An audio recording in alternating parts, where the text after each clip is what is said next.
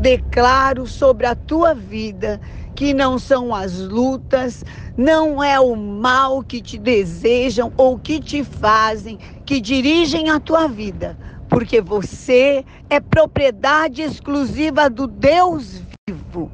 Por isso, receba renovo na tua fé, cobertura do sangue de Jesus para a tua vida, tua casa, tua família e aonde você for. E eu profetizo que hoje mesmo ainda você vai viver um sinal do favor de Deus.